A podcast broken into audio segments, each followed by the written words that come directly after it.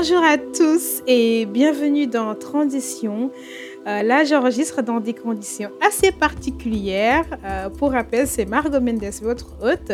Et ça fait, on va dire, deux mois qu'on ne s'est pas fait signe. Et comme vous l'avez, je pense qu'on est tous en train de vivre la même période. Euh, cette période de pandémie m'a un peu poussé à faire une énorme pause sur le, le podcast et à me recentrer sur, sur moi-même, à prendre le temps pour lire, écrire, me concentrer sur le boulot me concentrer sur Dakar et sur la famille, les amis. Mais là, j'ai eu la chance de rencontrer euh, une personne euh, dans le cadre d'un projet de podcast qui s'appelle Amina Diagne.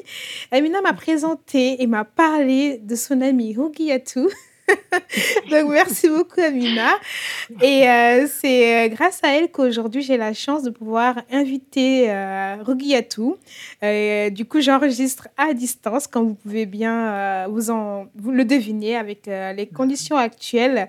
Nous, nous essayons au maximum de rester chez nous, mais j'avais envie de reprendre le podcast. J'avais envie de, de, revenir vous présenter ces belles personnes que j'ai la chance de rencontrer à Dakar et pour vous montrer un peu la richesse euh, du Sénégal à travers ces, ces, interlocuteurs que j'ai la chance de, de rencontrer.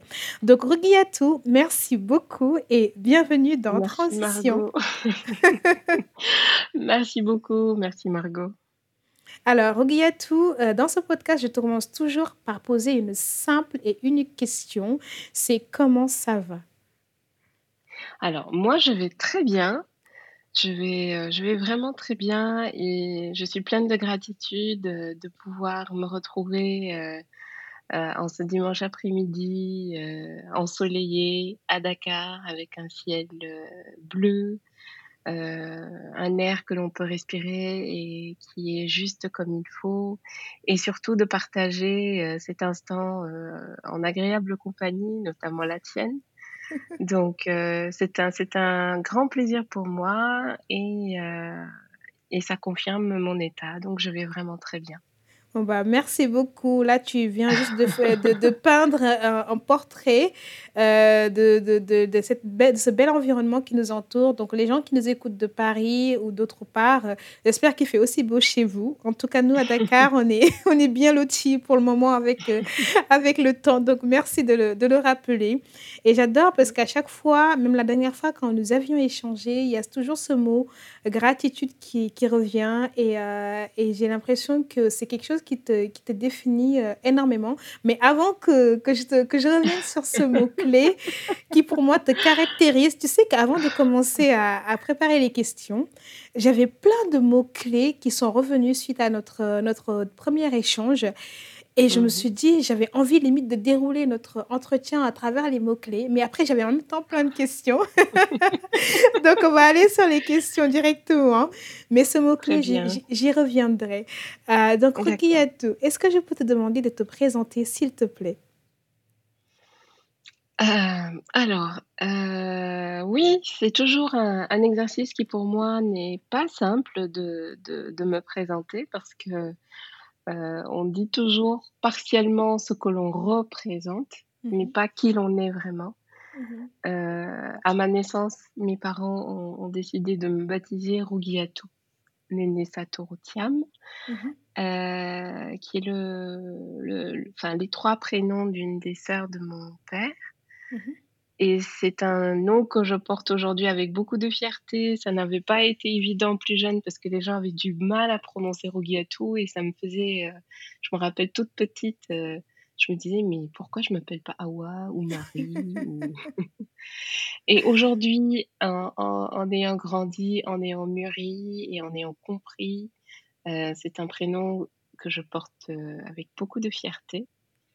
Donc, euh, ça fait une part de présentation, Rugiatou. Mmh. Euh, je suis euh, maman de deux enfants. Je suis mariée à un homme exceptionnel. Je vis dans un pays aux potentialités extraordinaires. Je suis entourée de personnes avec de très belles vibrations. Donc, euh, si je devais juste faire une présentation, euh, euh, ne serait-ce que sur cette partie-là, pour moi, c'est déjà très, très, très important.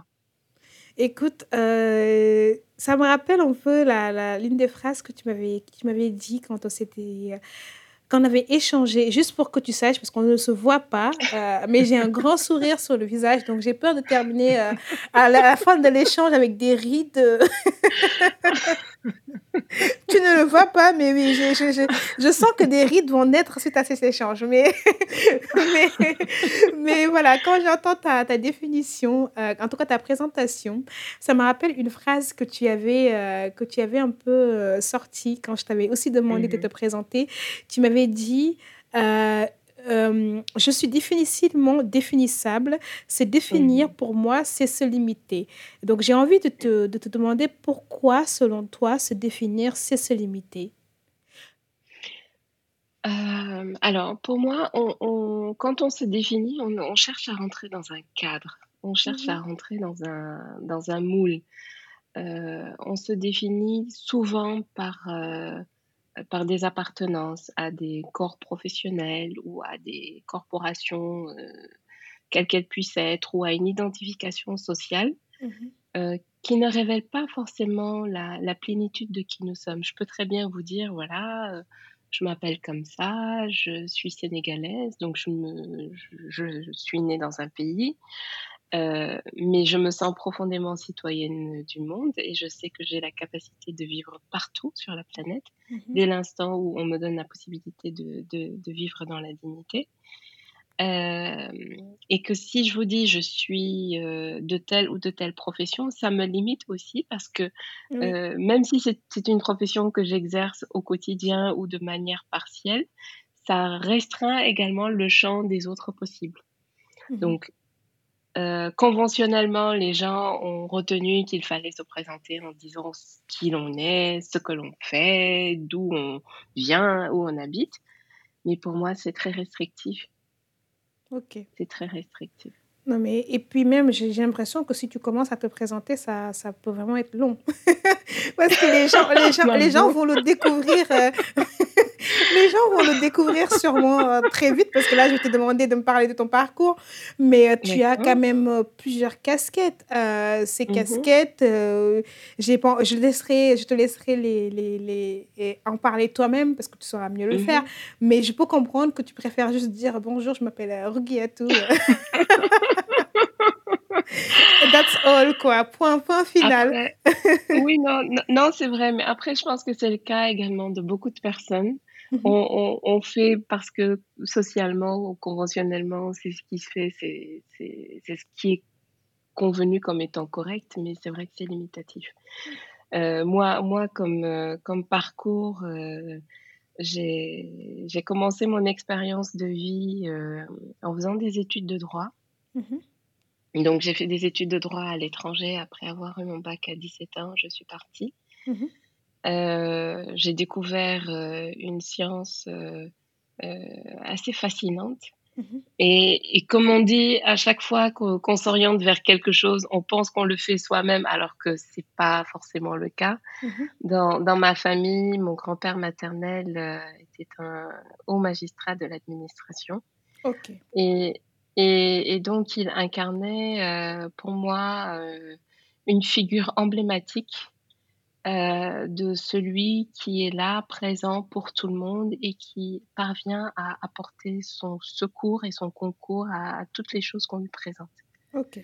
Donc, euh, ça a eu une influence non négligeable dans, dans ce choix-là parce que c'est un, c'est un monsieur pour, euh, pour qui j'ai, jusqu'à présent, hein, j'ai vraiment beaucoup de respect et euh, une véritable admiration. Mhm. Euh, et donc, euh, très proche de lui, à discuter de, de beaucoup de choses. euh, à l'époque très petite, mais aujourd'hui que je comprends avec beaucoup de recul, c'était très profond. Mhm. Et donc, je me suis orientée vers le droit juste après le bac.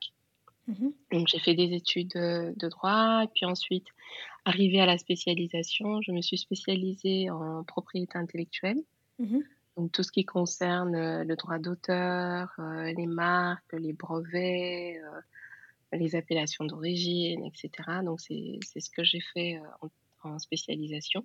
Mmh Et là aussi, c'est avec le recul que j'ai compris pourquoi est-ce que je cherchais tant à comprendre la nécessité de, de protéger ses idées, la nécessité de, de reconnaître à chacun la paternité de, de ses œuvres. Mmh Euh, on a vécu une histoire africaine assez traumatisante Bien sûr. où une, une bonne partie de nos acquis, une bonne partie de nos savoir-faire, une bonne partie euh, euh, de notre patrimoine De a tout aussi. simplement Mmh. exact et de nos œuvres, hein, Mmh.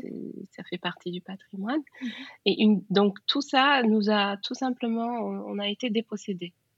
Et on a vécu pendant très longtemps euh, dans un déracinement qui était très profond, Mmh qui se vit encore aujourd'hui dans, dans, dans nos sociétés.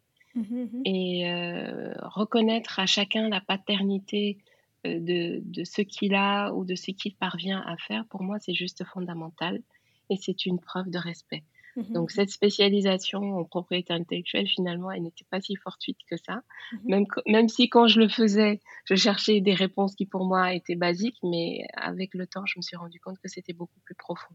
Et Bien qu'on va vers, euh, vers, euh, vers ce vers quoi l'univers nous appelle.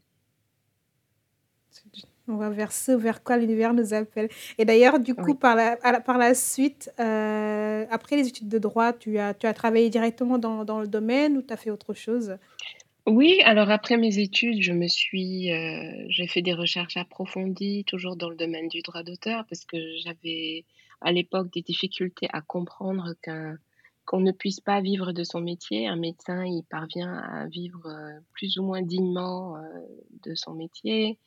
Un instituteur, euh, euh, un scientifique, etc. Mais les artistes, ont, ont- dans nos, dans- en tout cas sous nos cieux, ont beaucoup de mal euh, dans la majorité à vivre de leur art.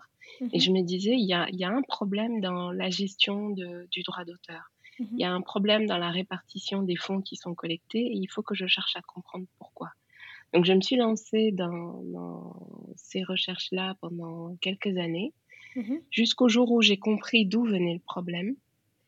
Et j'ai également compris que euh, à partir de ma, de ma perspective, euh, j'allais juste peut-être contribuer à éclairer davantage le problème, mais que je n'avais pas forcément les outils ni la solution pour changer la donne. Donc, euh, j'ai juste switché. Mhm, Mais pour moi, ce sont des, ce sont des travaux qui ont été euh, euh, très structurants mhm, parce que je suis vraiment allée au fond des choses. mhm.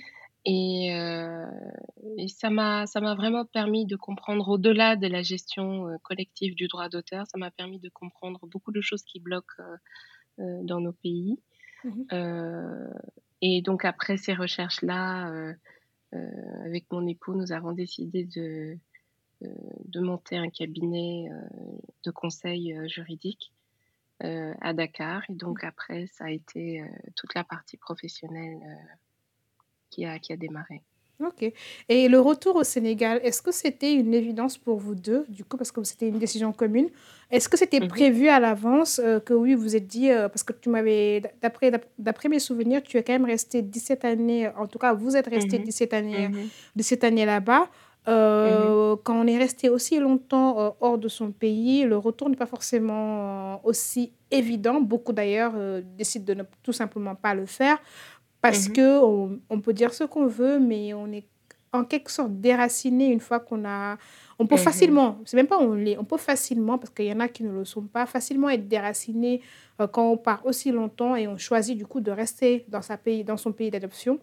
Mais pourquoi avez-vous décidé de, de rentrer est-ce que c'était aussi facile que ça? Quelles ont été les difficultés d'ailleurs euh, quand vous êtes arrivé?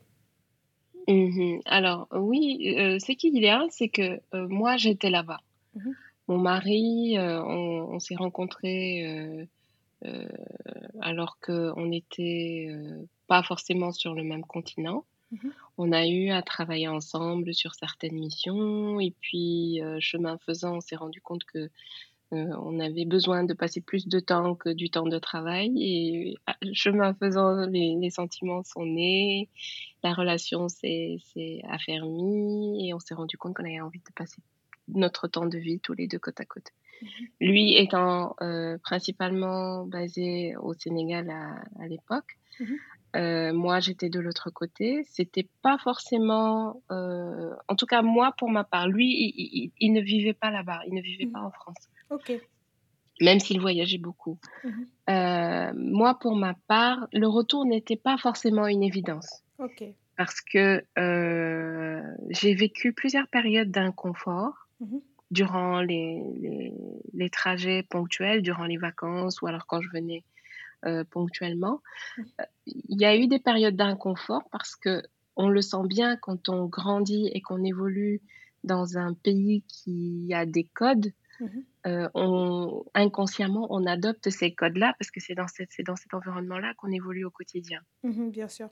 Quand on confronte ces codes avec le pays de nos racines et de nos ancêtres, ce sont des codes qui sont complètement différents Mmh et parfois on a du mal à mettre les codes sur la même fréquence. Donc on réagit pas forcément comme les gens attendent et eux ne réagissent pas forcément comme nous on attend. Donc ça crée parfois, heu, des décalages dans les interactions, heu, sociales, Mmh heu et c'est ce que j'ai vécu pendant un certain temps.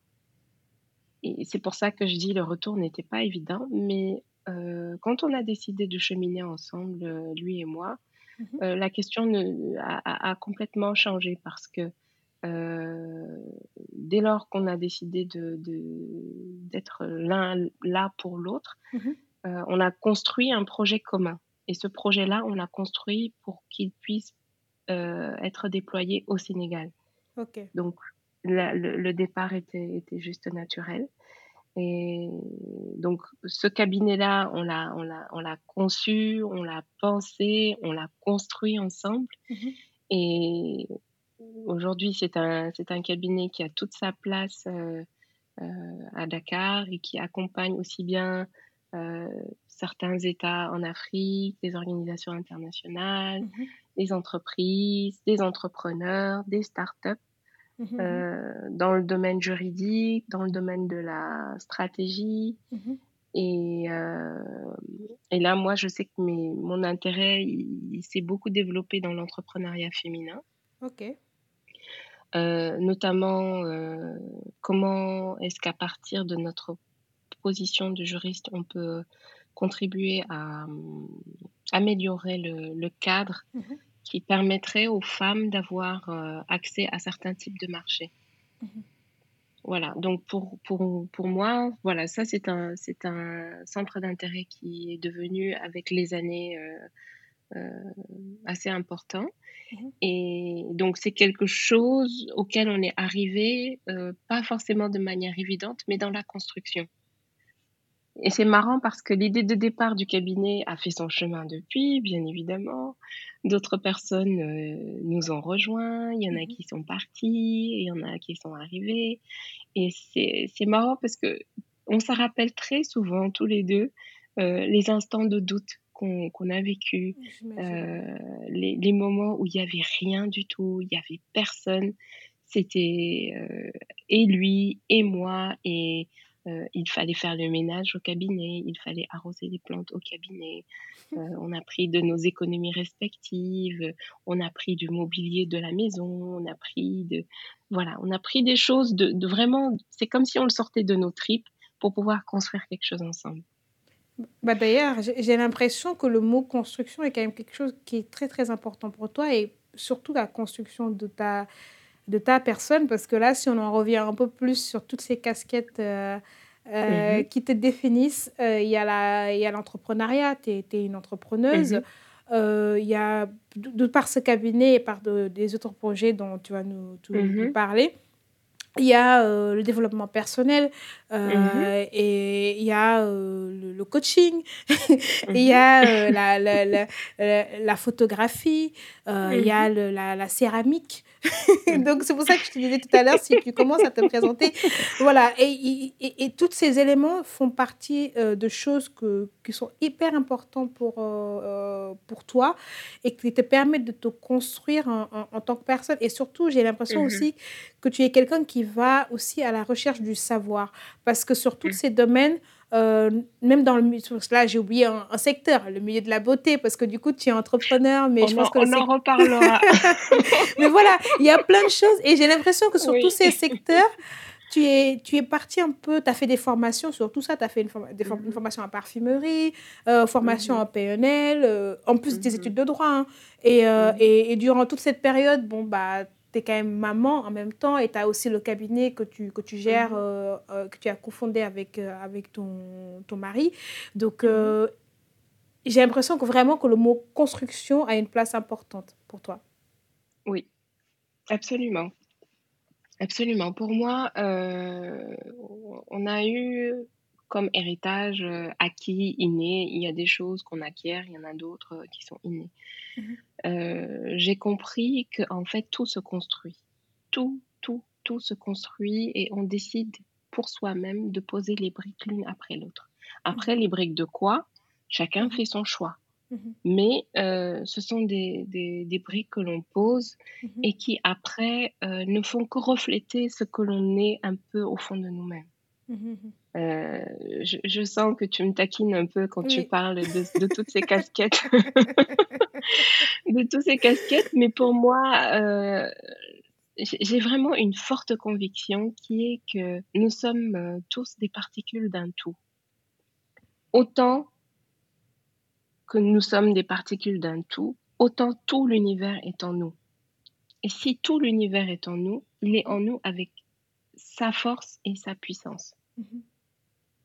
Et donc, au cours de notre euh, évolution, que ce soit éducation ou apprentissage, on apprend à nous poser des limites, on apprend à, s'arrêter, on pose des freins, euh, et ça contribue à développer des, des croyances mhm. euh, qui nous rapprochent très souvent de ce qui est petit mhm. et pas forcément de ce qui est majestueux ou de ce qui est gigantesque en nous. Et donc, euh, euh, le fait de, de, dire, euh, je prends le temps de, de faire un travail pour savoir ce qui se passe réellement, c'est vraiment un investissement pour moi de construction, parce que c'est brique après brique, mmh qu'on prend le temps de, de, reconnaître ce qui est profondément en nous mmh et qu'on prenne le temps de distinguer ce qu'on a hérité de notre environnement Mhm. et qui peut réellement être en contradiction avec qui nous sommes vraiment. Donc, dès qu'on voilà, on, nous construit une personnalité, on nous façonne, on nous oriente.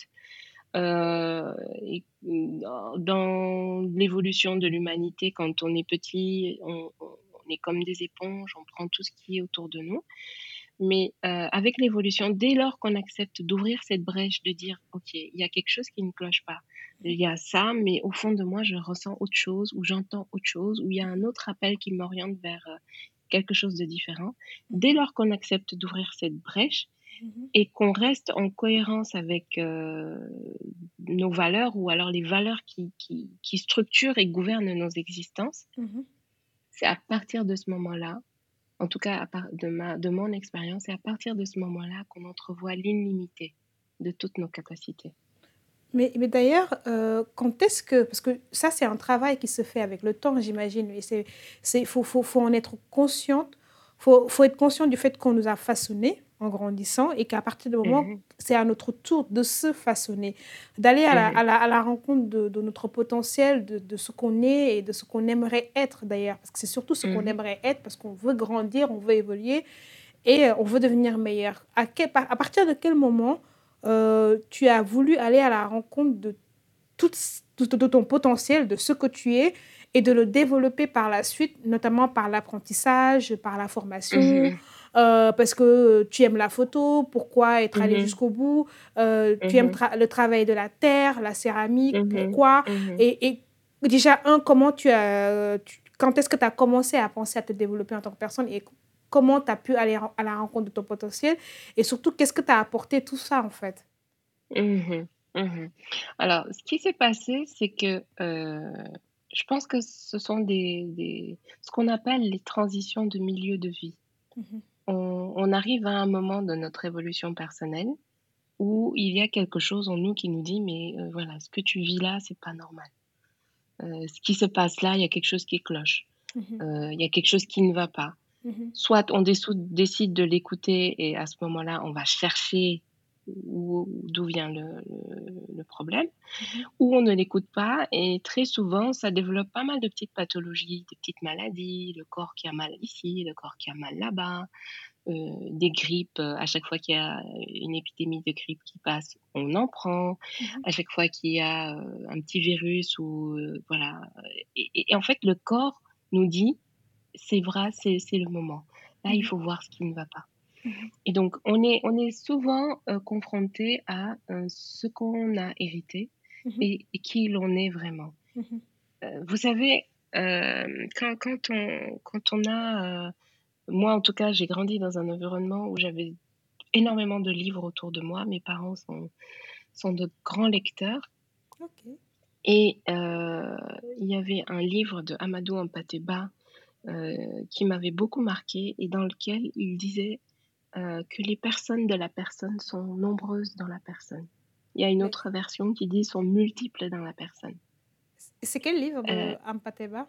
je pense que ça s'appelle, si je ne me trompe pas, euh, Sagesse africaine, aspect de la civilisation africaine. Ok, aspect de la civilisation. Amadou, Amadou Ampateva, aspect de la civilisation africaine.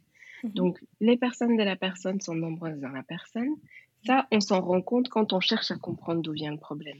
Mais il se, il se pose à nous euh, quand on vit ces traversées du désert dont on avait parlé à un moment, euh, on, est, on, s'investit dans quelque chose, on y croit, on y va jusqu'au bout, et puis finalement on se rend compte que non, ça ne mmh convient pas.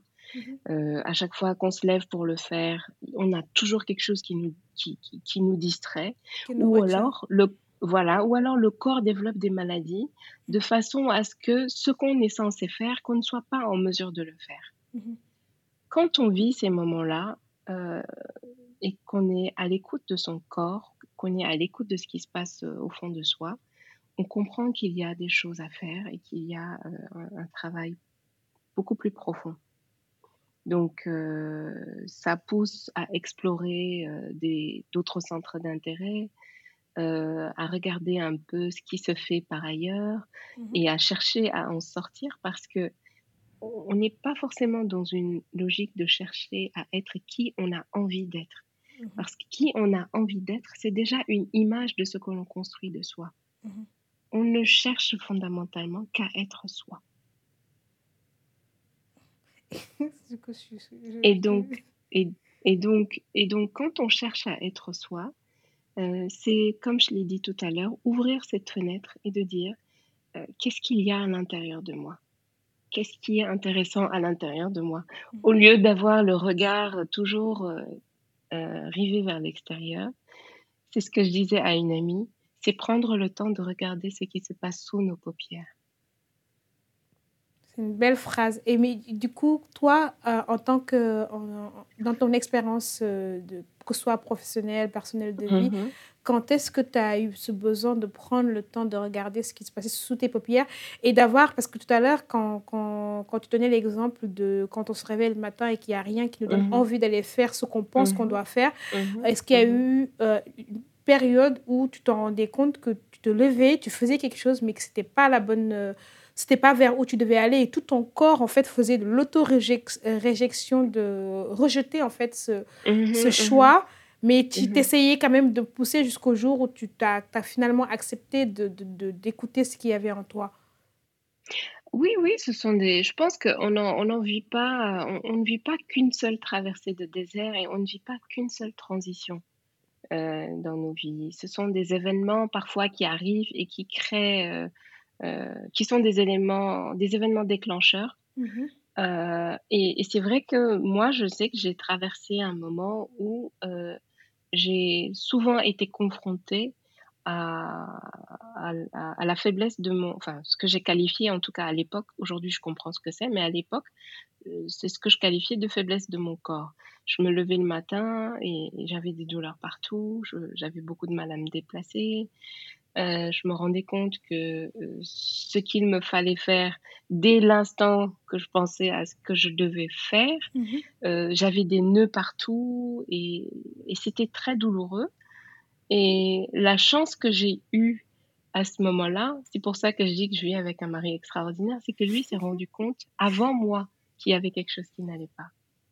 Ok. Et, c'est lui qui a attiré mon attention parce qu'il est, il est vraiment, euh, c'est quelqu'un qui, qui, qui est très présent Mhm. euh, et très prévenant. Mhm. Et c'est lui qui s'est rendu compte que, voilà, là, il y a quelque chose qui ne va pas. euh, il faut vraiment essayer de réorienter l'énergie vers autre chose de plus stimulant, de plus riche et qui nourrit différemment. Et Mhm. donc, c'est à partir de ce moment-là qu'on a tous les deux convenu euh, qu'il y avait besoin de, de- de fonctionner euh, autrement. Différemment. Euh, exactement. Et donc, moi, ça m'a ça m'a beaucoup aidé de l'avoir près de moi. Euh, et j'ai renoué avec d'anciens euh, d'anciens amours, euh, comme je disais, la, le travail de l'argile, euh, la photo et puis m'intéresser à d'autres secteurs. Mais, mais j'aimerais juste faire une petite parenthèse sur le travail de l'argile. Ah, Euh, Vas-y, c'était la, la prochaine question que j'allais te poser, donc c'est parfait. Tu lis dans ma mémoire, j'allais te dire quand est-ce que tu as commencé à te passionner euh, pour l'art et euh, j'allais citer du coup l'argile et la photographie, donc vas-y, oui. Alors, l'argile, l'argile, c'est, venu très, très tôt dans- quand j'étais petite. Mhm. Euh, ma mère collectionne euh, les, les encensoirs. Ce sont Pour ces faire l'encens.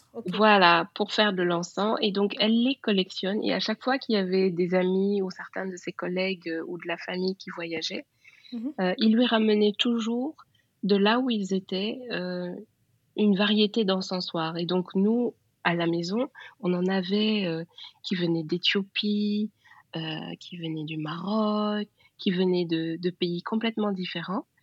En plus des encensoirs Ça a euh, coupé un peu, tu, ça a coupé un peu, tu disais qu'il venait du Maroc, qu'il venait de, de, de qui venaient d'autres pays, voilà, qui, voilà. qui venaient d'Éthiopie, qui venaient d'autres pays, Mhm. en plus des encensoirs fabriqués au Sénégal. Donc Mhm. ce contact-là avec la terre cuite, ça a été très tôt, moi, dans ma vie.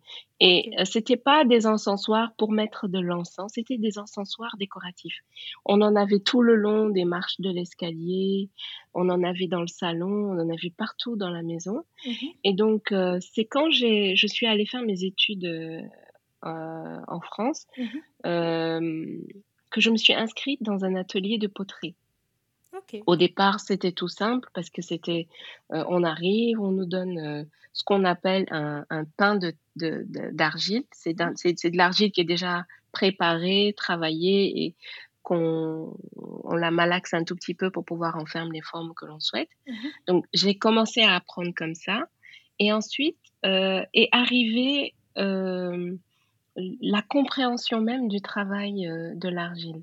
Quand on regarde, euh, tu sais, quand, on, avant de travailler l'argile, Mhm. il y a ce qu'on appelle la cueillette. C'est comme quand on va cueillir des mangues. On va cueillir de l'argile. On appelle ça la cueillette de l'argile.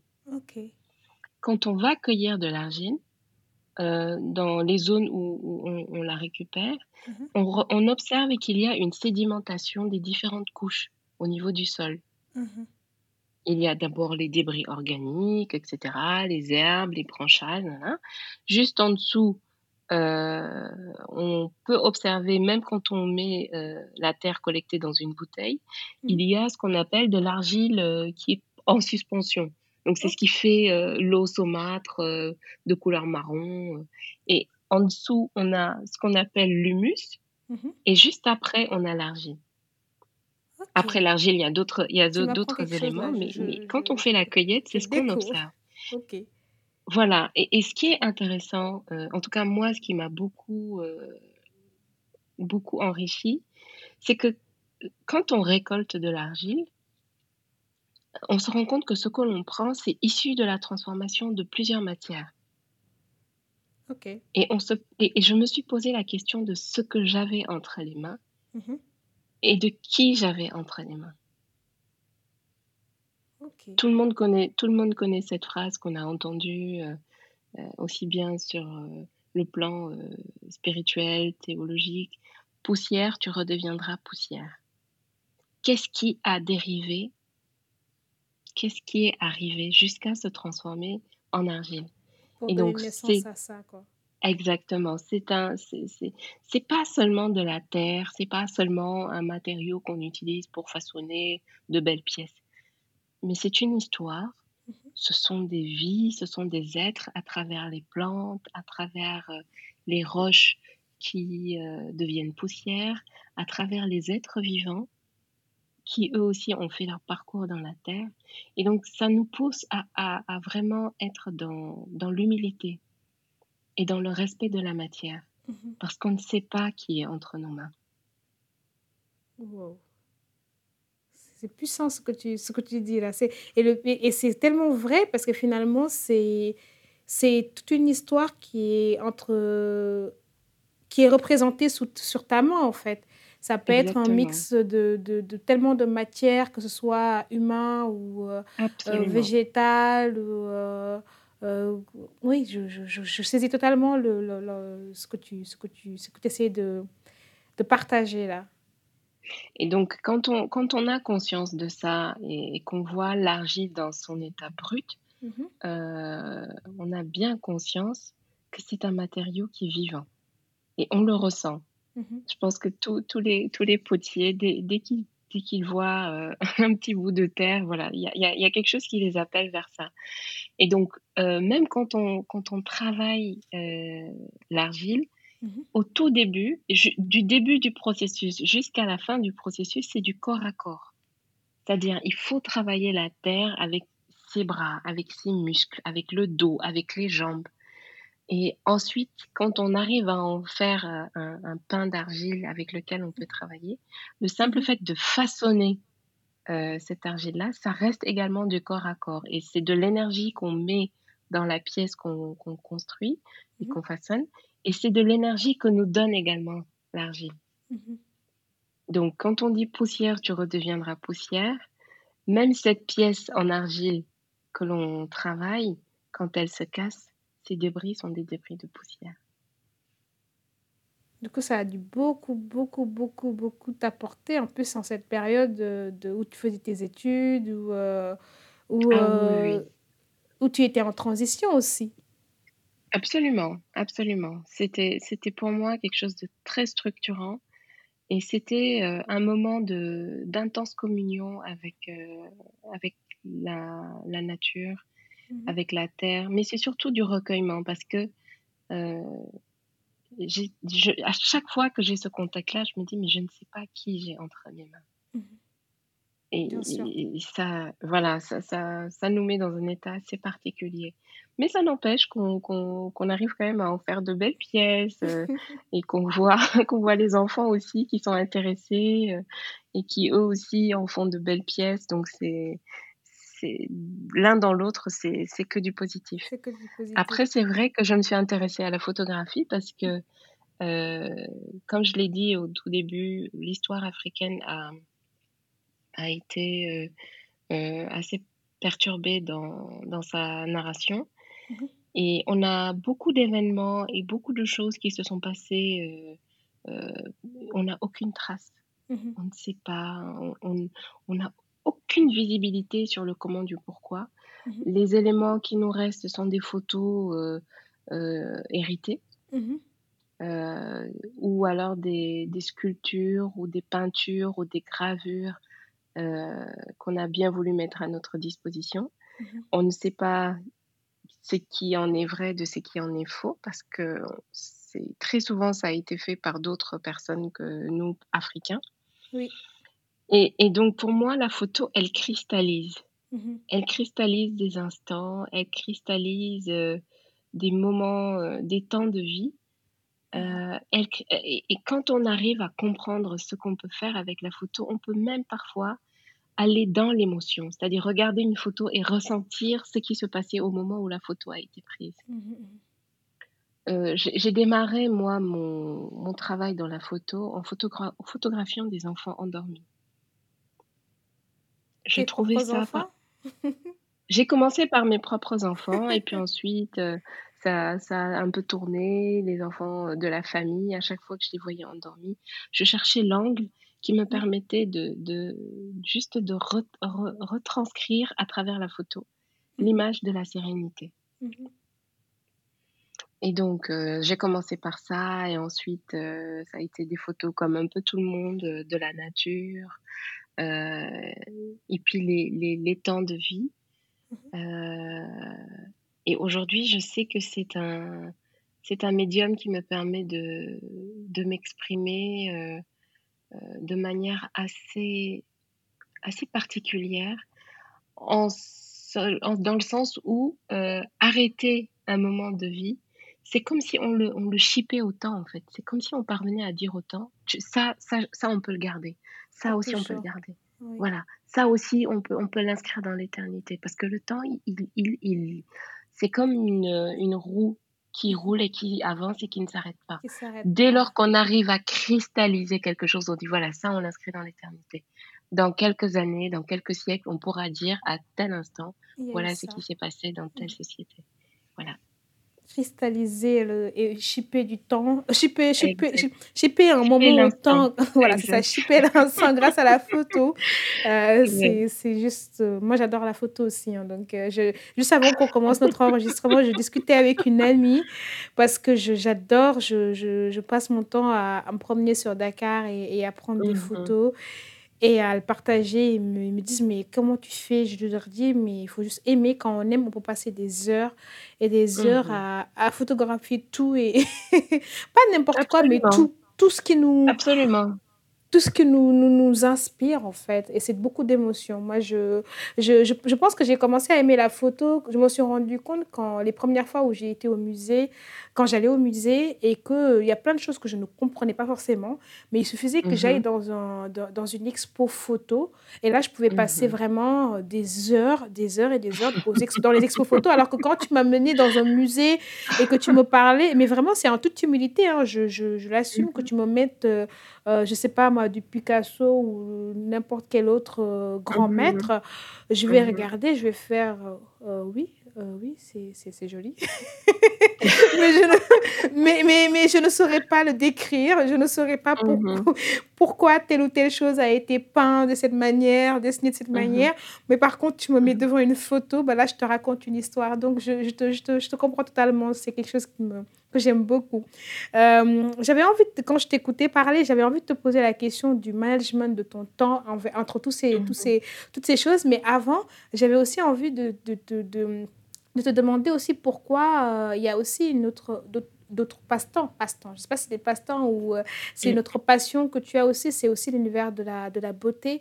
Heu, Mmh mh. pourquoi cet univers, t'appelle aussi également en tant que en tant que personne, en tant qu'entrepreneur? Parce qu'après, j'ai vraiment envie de savoir comment tu tu tu manages ton temps entre Mmh entre toutes ces passions, heu, qui qui te nourrissent en tant qu'être, qui te permettent de grandir et de t'épanouir en tant qu'Orgueilletou, mais aussi, heu, en avec ta vie de de mère et ta ta vie de femme mh. de quelqu'un et aussi d'enfant et d'être humain tout simplement sur cette terre. Donc voilà, c'est ces 2 mh. questions que j'ai envie qu'on aborde. Alors, pour ce qui concerne l'univers de la beauté, c'est vrai qu'il y a quelque temps, heu, je m'intéressais beaucoup aux fragrances, aux senteurs, aux parfums. Et heu, on les trouve naturellement dans notre environnement. On a, heu, des produits qui ont, heu, une, heu, une empreinte olfactive assez forte Mmh mh. et il y en a d'autres, heu, c'est pas le cas et donc j'ai Mmh. cherché à à, mmh, à aller plus loin, à comprendre comment est-ce qu'à partir de ces éléments disponibles dans la nature, on parvenait à à construire une senteur qui finalement, heu, s'inscrit dans notre, heu, dans notre inconscient et dès dès qu'on la sent, ça nous ramène à à des souvenirs, heu, parfois très lointains. Mmh Donc mh. je me suis tout simplement engagée dans une formation en parfumerie à la maison, heu, Fragonard Mmh mh. à à Paris et ça a été une expérience pour moi extraordinaire parce que, c'est un monde mais à part. C'est comme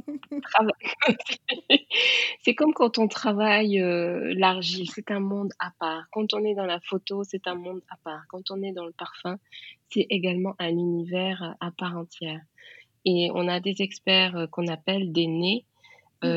qui parviennent à à mémoriser, pour certains plus de 300 à 400, heu, en tout cas ceux que j'ai rencontrés, Mmh heu, fragrances et senteurs et qui arrivent à décoder le le contenu d'un parfum. Moi, j'ai trouvé ça juste extraordinaire. Mmh Heu, donc j'ai cherché à comprendre, donc je me suis formée et heu, l'intérêt pour moi, c'était de pouvoir, comprendre le comment, pour pouvoir le retranscrire avec nos odeurs et et nos senteurs africaines. OK. Toujours ramené à ton à à à ton environnement, heu, africain, j'ai envie de dire. Absolument, absolument. Je je je suis, heu, fondamentalement, heu, viscéralement africaine et je suis une, pour moi, on a on a juste eu un un un coup de l'histoire qui a fait qu'aujourd'hui on en est là on en est là, mais mais ce qui est sûr, c'est que l'Afrique a toujours pour moi été, le centre du monde. Il y a un temps où ça n'avait pas été négocié, c'était forcé. Tout le monde venait là et on n'avait pas le choix, on subissait. Aujourd'hui, c'est par des accords, des contrats que les gens essaient encore de venir là Mmh et même en dans le cadre de cette pandémie, tout le monde a également les yeux rivés. L'Afrique est vraiment le centre du monde Mmh et c'est en revalorisant, heu, notre patrimoine, en mettant l'accent sur l'exceptionnelle qualité de nos produits Mmh que tout le monde va se réveiller et qu'on va ré retrouver un équilibre, heu, dans dans ces échanges, heu, Avec le monde. inter voilà, vraiment. Donc voilà, pour moi, c'était ça l'objectif, c'était de de pouvoir, comprendre le comment et l'appliquer à à nos fragrances et nos senteurs, africaines Mmh et ça a dérivé, dans le milieu de la beauté, principalement la beauté au masculin Mmh et ça, c'est un c'est un sujet qui m'intéresse beaucoup. Le la beauté au féminin est un milieu qui est pas mal investi déjà, heu, parce que naturellement les femmes, heu heu, prennent, soin de leur corps, elles prennent soin d'elles, elles font attention. Et on s'est rendu compte, en tout cas moi à travers, ces dernières années, de plus en plus d'hommes, Mmh font beaucoup attention à à leurs soins, à leur tenue, à ce qui pouvait faire du bien à leur corps, à ce qui ne faisait pas forcément de bien ou ce qui correspondait pas, les sources Mmh d'allergies et Mmh Mmh et heu, il y avait encore quelque temps, la la majorité des produits accessibles sur le marché étaient des produits qui venaient de l'étranger. Mmh et puis de plus en plus, heu, des entrepreneurs comme moi se sont décidés à explorer, heu, ce secteur-là de la beauté et heu, c'est quelque chose sur lequel j'aimerais revenir dans dans quelques semaines, heu, Dans quelques heu, mois, je je reviendrai t'interviewer. voilà, avec un peu plus de détails. c'est c'est ça Mais que mais j'allais ça te m'interpelle, voilà, ça m'interpelle en termes de gestion du temps, comme tu l'as dit, oui. parce que, effectivement, je suis femme, pour Mmh moi-même d'abord, mh. un être à part entière. Mmh Je suis une épouse, je suis une mère, je suis une fille, je suis une sœur, je suis une amie, heu, je suis entrepreneur et tout le monde a 24 heures dans sa journée. Je connais pas une personne qui vit 40 heures ou moins. On a tous 24 heures, Mmh heu et même quand on le regarde dans dans le fonctionnement de nos maisons ou des entreprises, Mmh on a décidé inconsciemment chacun de prêter un peu de temps à l'autre, Oui, pour que chacun puisse faire un peu ce qu'il pouvait ou ce qu'il avait envie de faire. oui, Heu, quand on regarde dans les maisons, on a des aides, heu, qui nous prêtent un peu de leur temps oui. pour qu'on puisse faire autre chose. Dans le milieu du travail, c'est exactement la même chose. On a des gens qui acceptent de nous prêter un peu de leur temps Mmh pour qu'on puisse continuer à investir d'autres secteurs et qu'on puisse continuer à chercher d'autres marchés. Mmh Heu et donc pour moi, c'est, heu, hem, ce jeu-là inconscient, même si ça s'est formalisé, ça s'est monétarisé, mais Mmh c'est quand même le fait d'accepter de prendre son temps et de le mettre à la disposition de l'autre. Quand nous, on accompagne des clients, ou dans le cadre, de conseils ou quand il y a des des contentieux, Mmh on prend notre temps de vie et on le consacre à régler le problème de notre client. Oui. Oui. Donc on lui prête du temps Mmh et inversement, les gens nous prêtent également du temps. Moi, pour ce qui me concerne, heu, personnellement, Mmh. heu, mon mon époux, il il joue une place, heu, fondamentale parce qu'on a très tôt appris à se prêter du temps, dans dans l'amour et dans la bienveillance. OK. Heu, parce que dans quand on travaille ensemble, Mmh heu, ça ça ça a beaucoup d'implications en termes de présence. Mmh Heu, au départ, ça ne se posait pas parce qu'au tout début, il y avait pas encore les enfants. Mmh Mais quand les enfants arrivent, on a des des obligations qui se diversifient Mmh et donc il y a des temps de présence qu'on doit régler, qu'on doit négocier. Heu, ce que moi, aujourd'hui, il y a des engagements que je ne peux pas prendre Oui. parce que je sais que, heu, on ne peut pas tous les 2 être engagés en même temps, au même moment, Mmh alors que les enfants attendent.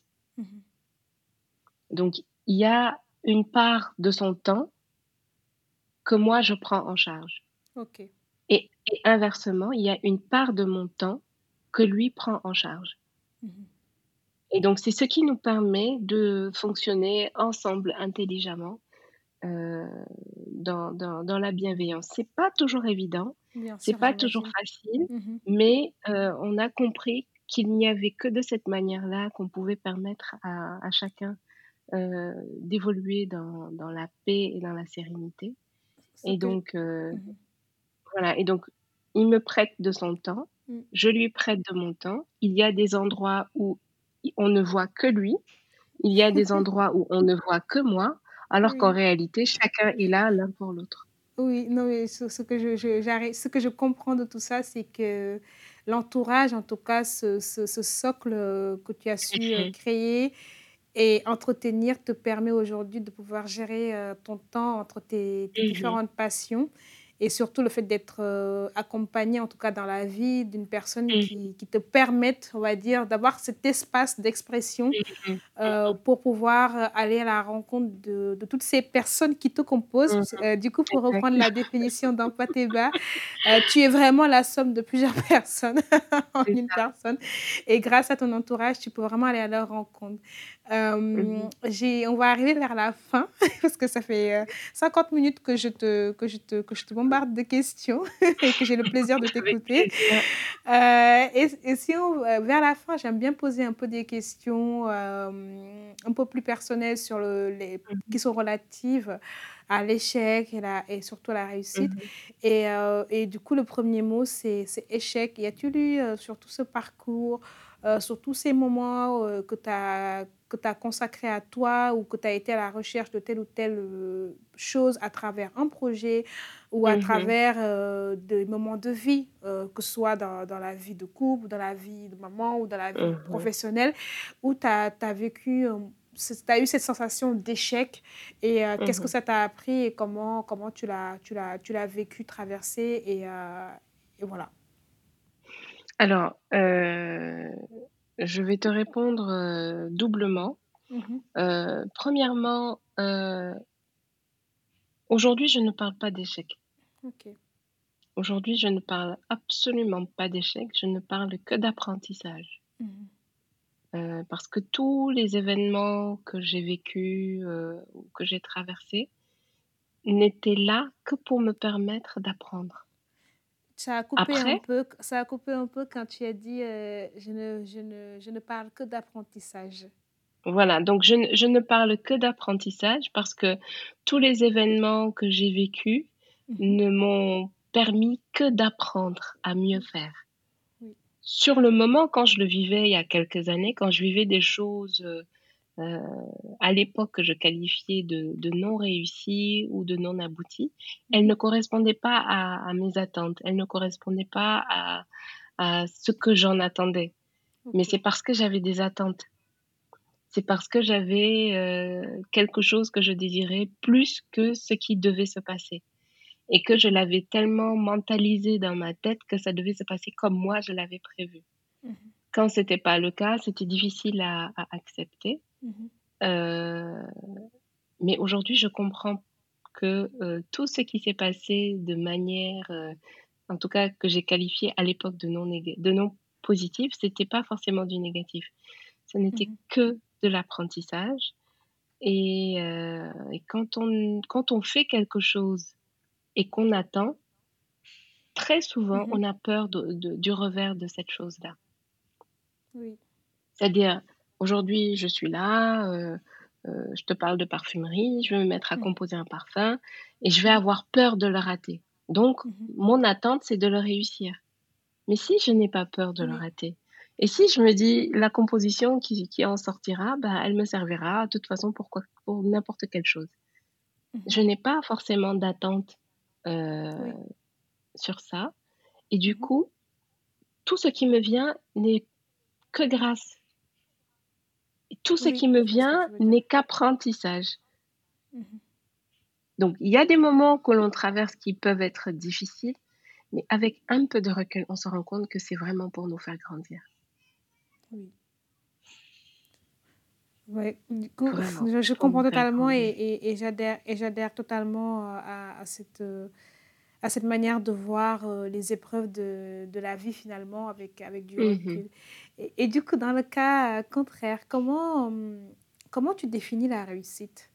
Euh, je sais que je, je, je, je pense que tu es encore au, en milieu de ton, de- au milieu de ta vie, du moins. euh, Mhm. J'espère que, que tu auras la chance de vivre encore euh, le double de ce que tu as déjà vécu.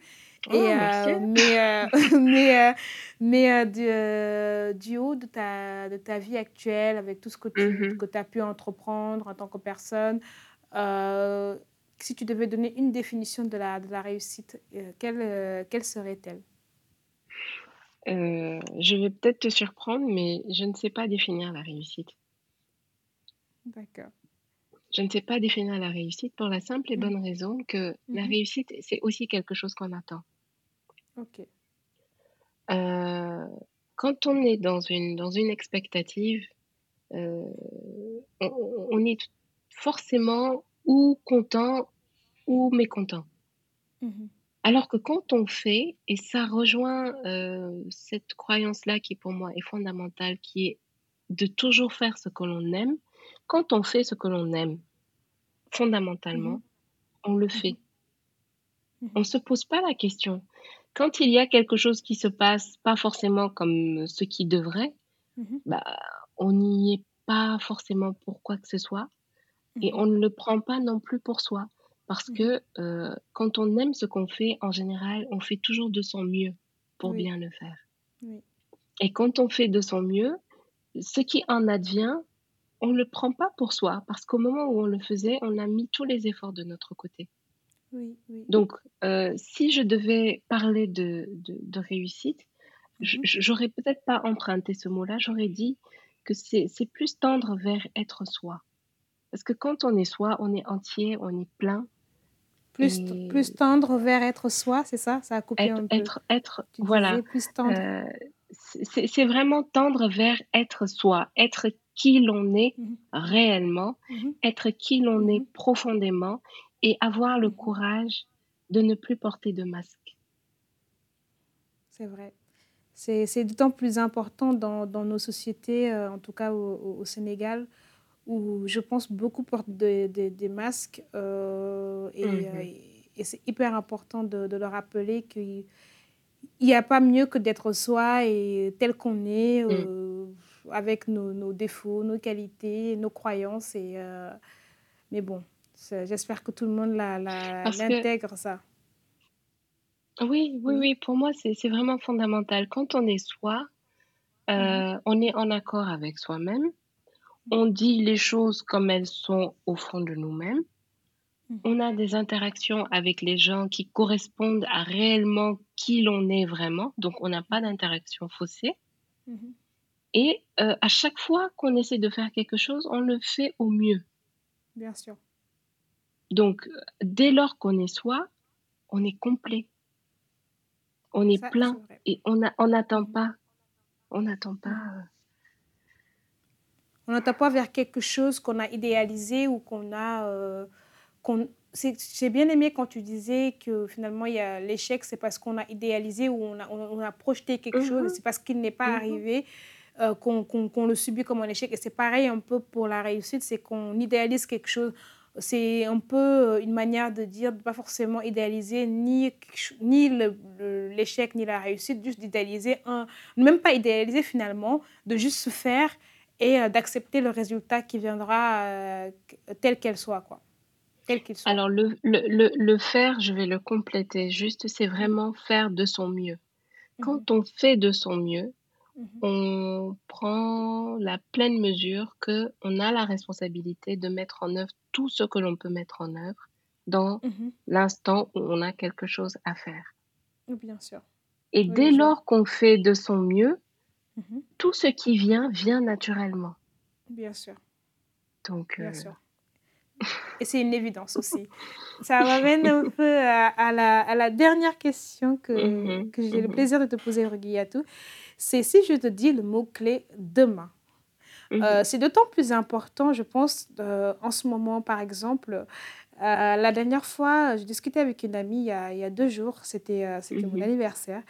Et je me rappelle encore qu'il y a cinq, six mois, donc janvier, février, on discutait et je lui disais Ah, c'est mon premier anniversaire que je vais fêter au Sénégal. euh, on ira tous euh, euh, dans une maison, aux îles Saloum, on fêtera tout ça, mais on, est- on sera 5, 6, 7 personnes maximum. J'ai vraiment envie d'être Mmh qu'avec vous. Et c'est en fait, je me projetais. Et, et donc, j'ai fait. Mon anniversaire est arrivé euh, et je suis plus restée à la maison en train de, de bosser sur un nouveau poste euh, que je viens de prendre. Donc, j'ai plus passé la journée à, à- à chercher, à essayer de trouver des solutions sur, parce que je galérais, parce que ça fait, ma Mmh deuxième semaine dans mon, dans mon nouveau, dans mon nouveau poste dans la même entreprise. Et, et j'ai passé une journée très, très, très, très intense, bien sûr remplie d'amour, mais pas celle que j'attendais. Et euh, du coup, on, on en discutait. C'était vraiment la dernière personne avec laquelle j'ai eu une interaction sur cette journée. Et on Mmh discutait. Je lui disais, mais tu sais que je n'imaginais pas euh, passer un anniversaire euh, comme ça. Euh, Mmh je m'imaginais dans une, dans une île avec des amis. Me voici chez moi. Bon, bien entourée, bien sûr. Mais, mais c'était pas ce que j'avais imaginé. Et donc, du coup, le mot demain a d'autant plus d'importance que je pense que cette période actuelle que nous vivons, où nous restons chez nous, où nous faisons attention parce que la pandémie nous oblige à, à- à vraiment être très, très prudents, c'est, nous, ça nous rappelle aussi euh, euh, cette théorie de Marc Aurèle qui est que on- déjà, il n'y a rien qui est garanti, donc demain n'est pas Mmh garanti et qu'il faut vivre aujourd'hui. Et donc, je me suis, je me suis dit, en ce moment, j'arrête pas de poser cette question à tous mes interlocuteurs et je me demande quelle sera la réponse qu'ils vont me donner après avoir euh, vécu cette période qui n'est d'ailleurs pas finie parce que même si on est en Mmh train de déconfiner doucement mais sûrement, la Mmh preuve, nous sommes en train d'enregistrer chacun de chez nous. Euh, sinon, Mmh je serais venue à ta rencontre directement. Ça, ça- ça prouve que, voilà, ça, ça- bientôt. Voilà, Inch'Allah, comme on dit ici. C'est, euh, je me demande vraiment dans les prochains enregistrements que je vais avoir le plaisir de faire, euh, comment les gens vont, ré- vont réagir à ce, à ce mot-clé. Et tu es la première à, à me donner ta réponse. Demain, alors pour moi demain, heu, rien qu'à l'idée, ça me ça me remplit de de d'un sentiment, hem, très, très fort, Mhm. heu, parce que je je pour moi demain, c'est accueillir la lumière. Demain, c'est accueillir la lumière. C'est d'autant plus fort en cette période de grisaille, même s'il fait beau à Dakar. Voilà, demain demain, c'est accueillir la lumière, mais en même temps, pour moi, demain, c'est aujourd'hui. Oui. Donc accueillir la lumière aujourd'hui et comme demain Mhm. sera un nouvel aujourd'hui, après-demain sera encore un nouvel aujourd'hui, heu, dès l'instant où on se met dans la posture d'accueil de la lumière, Mhm. heu tout devient lumineux. Et on en a- besoin de cette lumière. Tout devient lumineux, tout. Mm. Elle est elle est elle est elle n'est pas cette lumière-là, eh, on on se l'imagine, on la construit, c'est vraiment la lumière, heu, transcendantante qui nous vient et et qui nous Mhm. remplit et Mhm. i c'est voilà, être dans la posture d'accueillir la lumière. D'accord. Bon, bah écoute, euh, sur ces mots, je n'ai rien à rajouter. C'est juste à rappeler que j'ai des rides. Ah, génial. Moi, j'en ai un peu plus que toi, je pense. et, et, je, je, t'avoue que je vais m'évertuer à les creuser davantage parce que je ne vais pas m'arrêter de rire, je ne vais pas m'arrêter de rigoler. il ne faut pas, il ne faut pas, c'est interdit d'arrêter de rire. En tout cas, je, te remercie Margot pour cet échange euh, qui était pour moi très très intéressant et très enrichissant. J'ai passé un, excellent moment en ta compagnie. Euh, j'espère que tu as également euh, pu passer un moment intéressant. Je te souhaite beaucoup de lumière. Merci. Et je te souhaite de la plénitude. Écoute, euh, tous, c'est moi qui te, qui te remercie. C'est moi qui ai la chance de pouvoir euh, apprendre euh, dans, ce, dans Transition parce que euh, je pense que toute la vie est une période de transition et j'en suis de plus en plus mhm. convaincue. C'est pour ça que j'ai eu envie de, de, créer ce podcast et de l'appeler Transition dans la période de de ma première période où j'ai eu cette impression de, mhm. de, transition, en tout cas dans ma vie de jeune adulte.